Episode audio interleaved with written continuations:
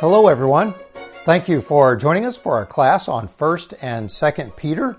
My name is Bob Lawrence, one of the Bible class teachers here at the Anchorage Church of Christ, and I'm glad that you've chosen to join us. We're almost to the end of our series this semester, going through 1st and 2nd Timothy. Today, we turn back to the book of 2nd. Did I say Timothy? I didn't mean that. Let's start all over again. We're coming close to the end of our study of 1st and 2nd Peter uh, this quarter. Today we turn back to the book of 2nd Peter, and if you'd like to take a Bible, turn there to 2nd Peter chapter 1. And the other thing that you may need this week is a piece of paper and perhaps a notebook. For those of you that don't regularly take notes in Bible class or listening to a sermon, this might be a good week to pick up that habit or at least practice it because we're going to be going over seven words, and I think it's helpful to just write these words down and then uh, t- take some time to really think about what these words mean. So I'll pause for just a minute, or you can hit pause on the video and uh, go get you a, a, piece of notebook paper or a little notebook or wherever you would normally take notes and uh, grab a pen or a pencil and paper. And then once you have it, write down these eight words. And we're going to circle back to these here in just a minute in our reading. So here's the, the eight words that we start class with today. Write these down in order. The first is the word faith. Second, write down the word virtue. Third, write down the word knowledge. Fourth, write down the word self control. Five, write down the word steadfastness. Number six, write down the word godliness. Number seven, write down the word brotherly affection or family affection. And then word number eight, write the word love. Now, if you really want to get ahead, take those same words, take a minute, write them down again, but write them in an ascending order where you put faith at the bottom and love at the top and all of the other words in between. And I think you'll see why in just a minute. Well, this week I brought you to uh, a Greek type of setting, and this specifically is the marketplace or the stoa. Uh, you might remember when Paul went to Athens, he was in the marketplace arguing with the Epicurean and the Stoic philosophers. Way back in this day and time, the place that you would hold a class, whether it was a school class or a modern day uh, religious type of class, it would, it would normally be, hold, be held by the teacher uh, in a marketplace area underneath a porch that was lined by all of these columns. And these, this area was called the Stoa. And so, if you were a student of one of the teachers who learned in the Stoa, you might be called a Stoic. And there were other philosophers too, like the Epicureans and, and others. Some said they followed Plato, some Socrates, some Aristotle, but all of them shared in common from this period of time an understanding of what they called the virtues. And this is important to understand as we get in today's reading is that Peter is writing this letter in a day and time when, for several hundred years, people understood and talked about uh, these concepts or these characteristics that were called virtues. And the idea was that for a person to be well rounded, they would not only know what what was the right thing to do, but they would have practiced doing the right thing. And so the philosophers talked about developing these things called virtue. And what's really interesting is that these very words that you're going to read in today's passage are words that come from this language of the Stoa, or this language of the philosophers of the uh, first century BC and even into the first century AD. And they're words like faith and virtue and knowledge or self control or perseverance or words like godliness and brotherly affection and love. All of these were words that people would have used in their discussion of what it meant to be a virtuous person. But something amazing happens in this passage. And I want you to watch what Peter does with these very words. It's as if he reaches into the language of his day and he takes these words and he baptizes them. He gives them a Christian meaning, or he hangs on these words, the deepest and real meaning uh, for each of those words. And in doing so, he describes not what it's like to be a good philosopher. Instead, he describes what it means to be a child of God. Remember that 2 Peter is written as a reminder. Peter picks up his pen and he writes this letter saying, You've heard for hundreds of years that the prophets have said that one day God will come back and he will make the world right again. He will get rid of evil in the world and he will make things right. And so Peter talks about having a faith, a firm conviction in that rightness of God and the fact that God will make things right again.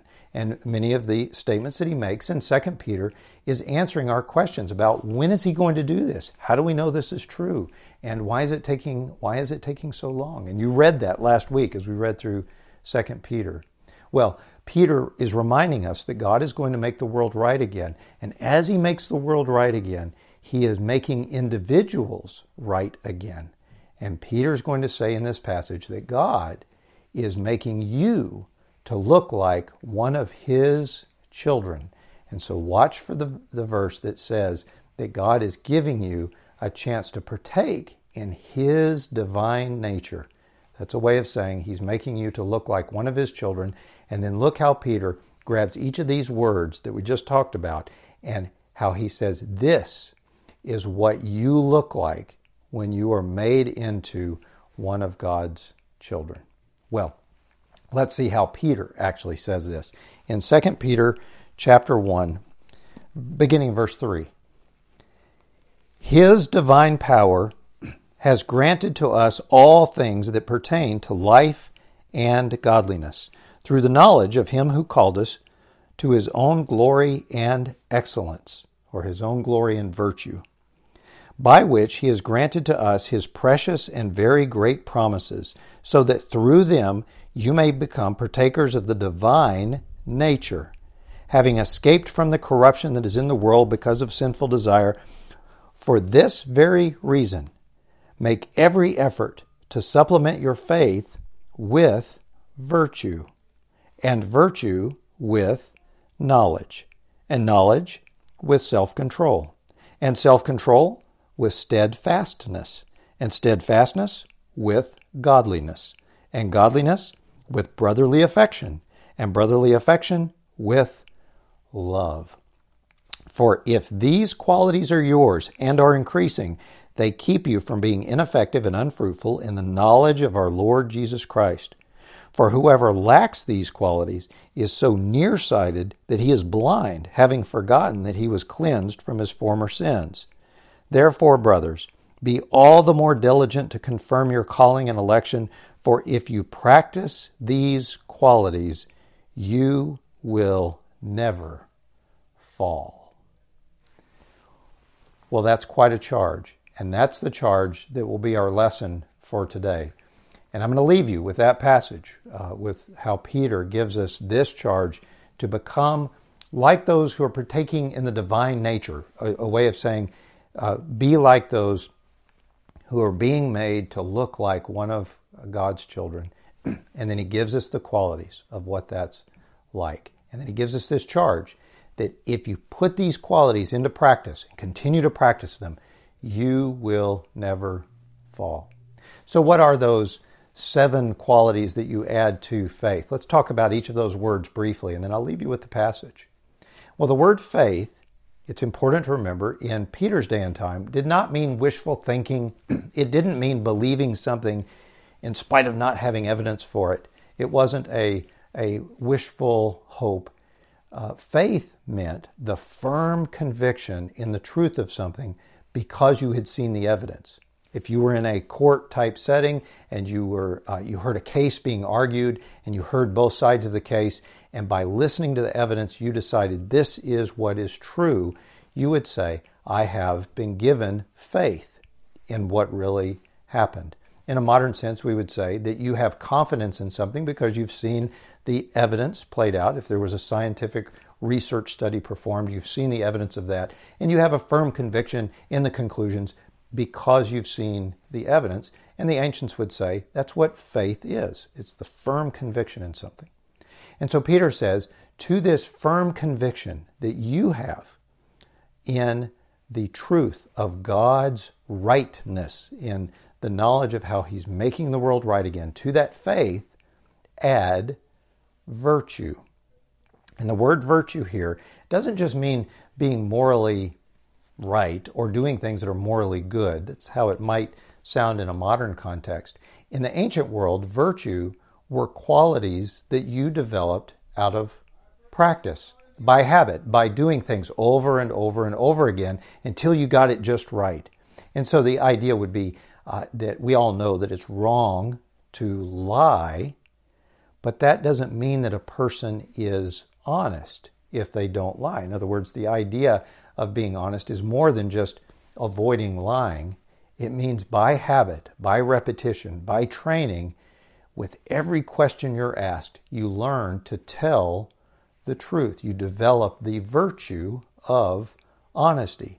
So that when put to the test and someone asks a question, what comes out of your mouth automatically is the truth because you are honest. And that's developing the virtue of honesty. And that's true of all the virtues, whether you're talking about telling the truth or showing kindness or avoiding uh, violence or hate or practicing justice and uh, all the things that might be considered a virtue. Those come with time by practice and by training. And so Peter reaches into that bag and he says, To your faith in the rightness of God, add virtue. And to virtue, add knowledge. So notice that he's building these kind of like stepping stones to something higher. To your faith, add virtue. To virtue, add knowledge. And this could just mean general knowledge, using your brain to study and to learn specifically about God's world, the way he's made it, the way he's making the world right again. But in the context of 2 Peter, he's saying develop a knowledge, not in a subject, but in a person. And you'll see this several times throughout the book of 2 Peter. You develop your knowledge of Jesus Christ. In other words, it's a knowledge of Him, it's the development of a relationship with Him. And so to your faith, add virtue, to virtue, add knowledge, and to knowledge, he says, you add something else self control. Did you know that self control is the one thing that sets you apart as a human being, separate from any other living thing on the earth? You know, a dog if it sees a cat run by, cannot help but chase the cat. That is its nature. And unless the dog is trained to stay where it is, to stay put, it will always uh, chase the cat. It's, it has an instinct, you know, to chase. All wild animals have this sense of chasing something that they see running by. Uh, and the dog does not have the ability to impose on its own a form of self law or a rule on itself. It takes a tremendous amount of training and external influence for a dog to be trained not to follow its instinct. But not true of you. You have the ability that is not found in anywhere else in the animal kingdom or any uh, in any other living thing. You have the ability to act against an internal impulse. If you see something that looks like it would be tasty or inviting or desirable, you have the ability to say, I'm not going to follow that impulse. And so the ability to act against the impulse, whether it's an impulse to consume a food or a beverage or to follow the sexual impulse or to act on the impulse of hate or to act on the impulse of greed, you have the ability as a human being to act against that impulse and do something that is not or does not feel like instinct. And that's the word that's used here when Peter says, add to your knowledge this practiced ability to act against an impulse, to practice self control. And it doesn't stop there. Peter says, not only do you develop this ability to act against an internal impulse, he says you also learn to resist an external influence. And that's the next word that he uses. He says, uh, to add to your to self-control, you add steadfastness. And some versions might use the word perseverance, but both of those words mean the same thing. That just as uh, self control is acting against an internal impulse, to be steadfast or to persevere is to not be influenced or changed from doing what's right by an external influence, by some type of peer pressure or political pressure or influence from the outside. In fact, some people translate that verse as being enduring resistance, meaning that you, as a follower of Christ, as a person who's being made to look like Jesus, you are able to stand against an internal impulse, but also any external influences. You have your eyes clearly set on following God and being being made right. So, quick review. We start with faith, and he says, To your faith, add virtue, and to virtue, add knowledge, and to knowledge, add self control, and to self control, now add perseverance or steadfastness or this, uh, this enduring resistance. And then, once you have compiled those traits and those qualities and practiced those characteristics, he says, add godliness. Now, the word godliness here doesn't just mean uh, to be like God or to follow God's type of characteristics. What he's saying here is that you you practice those behaviors that allow you to draw closer to God. The word here is sometimes translated as the word pious. And so this would be things like say your prayers, read scripture personally and alone, spend time with the Lord. You sing hymns uh, to God. You spend time with others who are following Christ. You practice benevolence and you practice hospitality. These actions that are considered to be pious or good or actions that help draw you to God, that's what you add to this resistance on external influence. So you add to steadfastness, godliness. And to your godliness, add brotherly affection. Or you might translate that, if you don't have brothers but you have sisters, then it could be sisterly affection. Or the word really just means family type affection. So brotherly affection just means a family type of affection, the type of love that you have for people in your own family, regardless of their personality, regardless of uh, your past experiences with individuals in your family, regardless of uh, whether or not you are uh, similar in terms of your uh, interests, you love people in your family because you're together. You have a common purpose and uh, and you are have a common a common history, and you share something that nobody else in the world shares because you're family. And Peter says that's true for you in regard to everybody else who is a follower of Christ. You have this family connection and you act on that. And he says you add to all of these other qualities, you add this affection that you have for other followers of Christ. And then to that quality, you add the final uh, icing on the cake, the most important characteristic, the most important virtue of all. You add love. And specifically, the love here is the word agape, though there are many different types of love that probably or more like things that we like or things that we're drawn to or things that we have an impulse to, to enjoy. This word is the highest form of love. Agape means a lay your life down kind of love for someone else. Uh, the best definition of love I've ever heard is that uh, agape means to give without asking.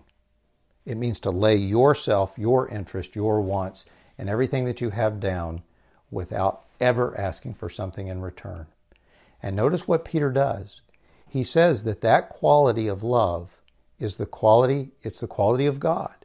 And notice how Peter says that comes at the end of a growing, developing, blossoming process that began with your faith, your faith, your firm conviction in the truth of God making the world right. And to that is added virtue. And to virtue is added knowledge, and knowledge, self control. And to self control, this enduring resistance. And to enduring resistance, godliness. And to godliness, a brotherly or a family affection. And to that affection is added love. And so we come to the end of that, and we have this picture that Peter has given us. He, he's, it's like he borrowed all these words from a, a Greek academy, and he puts them together, and he gives them their, their deepest, most true Christ centered meaning. And he says, For you, this is not a buffet that you just choose and pick which quality you would like on any given day. Unlike the ancient world, for you, these qualities are about a growing and developing follower of Christ. And so he brings to mind this idea of perhaps a stair step in which you're walking from one quality up higher to the next. Or think of an onion where these different layers are laid on top of each other. Or think of it like a sandwich being made where each quality is laid down and it's not until the whole sandwich is together that you get the full taste of the, of the sandwich or the meal. That's the idea that Peter gives us here is that each of these qualities are a small piece of the qualities that God is developing in you as a full follower of Him. And then notice how Peter ends today's part of the passage when he says that if a person does not have these qualities, then they are nearsighted to the point of being blind because they have forgotten that God has forgiven them from past sins. Their growth has stopped. But if you have these qualities and they are increasing, he says, if these qualities in you are growing, you will never fall. And the Greek word that's added at the end of that, which they try to capture in their translation, is the word ever. Think about that. Peter says, if you have these qualities and they're increasing, you will never fall ever. Those are the qualities that God is developing in you. Well, that's our class this week. I wanted to introduce you to that charge that, that Peter gives us, give you a taste for the different words that he uses. But the most important part is what happens next when you will take time, open up this passage, and just read those, those opening lines of 2 Peter uh, chapter uh, 1, 2 Peter chapter 1, verses 1 through about verse 11, and, and allow that message of Peter to just wash over you. And then take time today uh, with the people who are there with you uh, studying today and go through each of these eight different terms that Peter uses and talk a little bit about what do these words mean and how do we apply that quality and develop that quality in our world today. Well, may God bless you. May God bless the reading of His Word, and I will see you next week.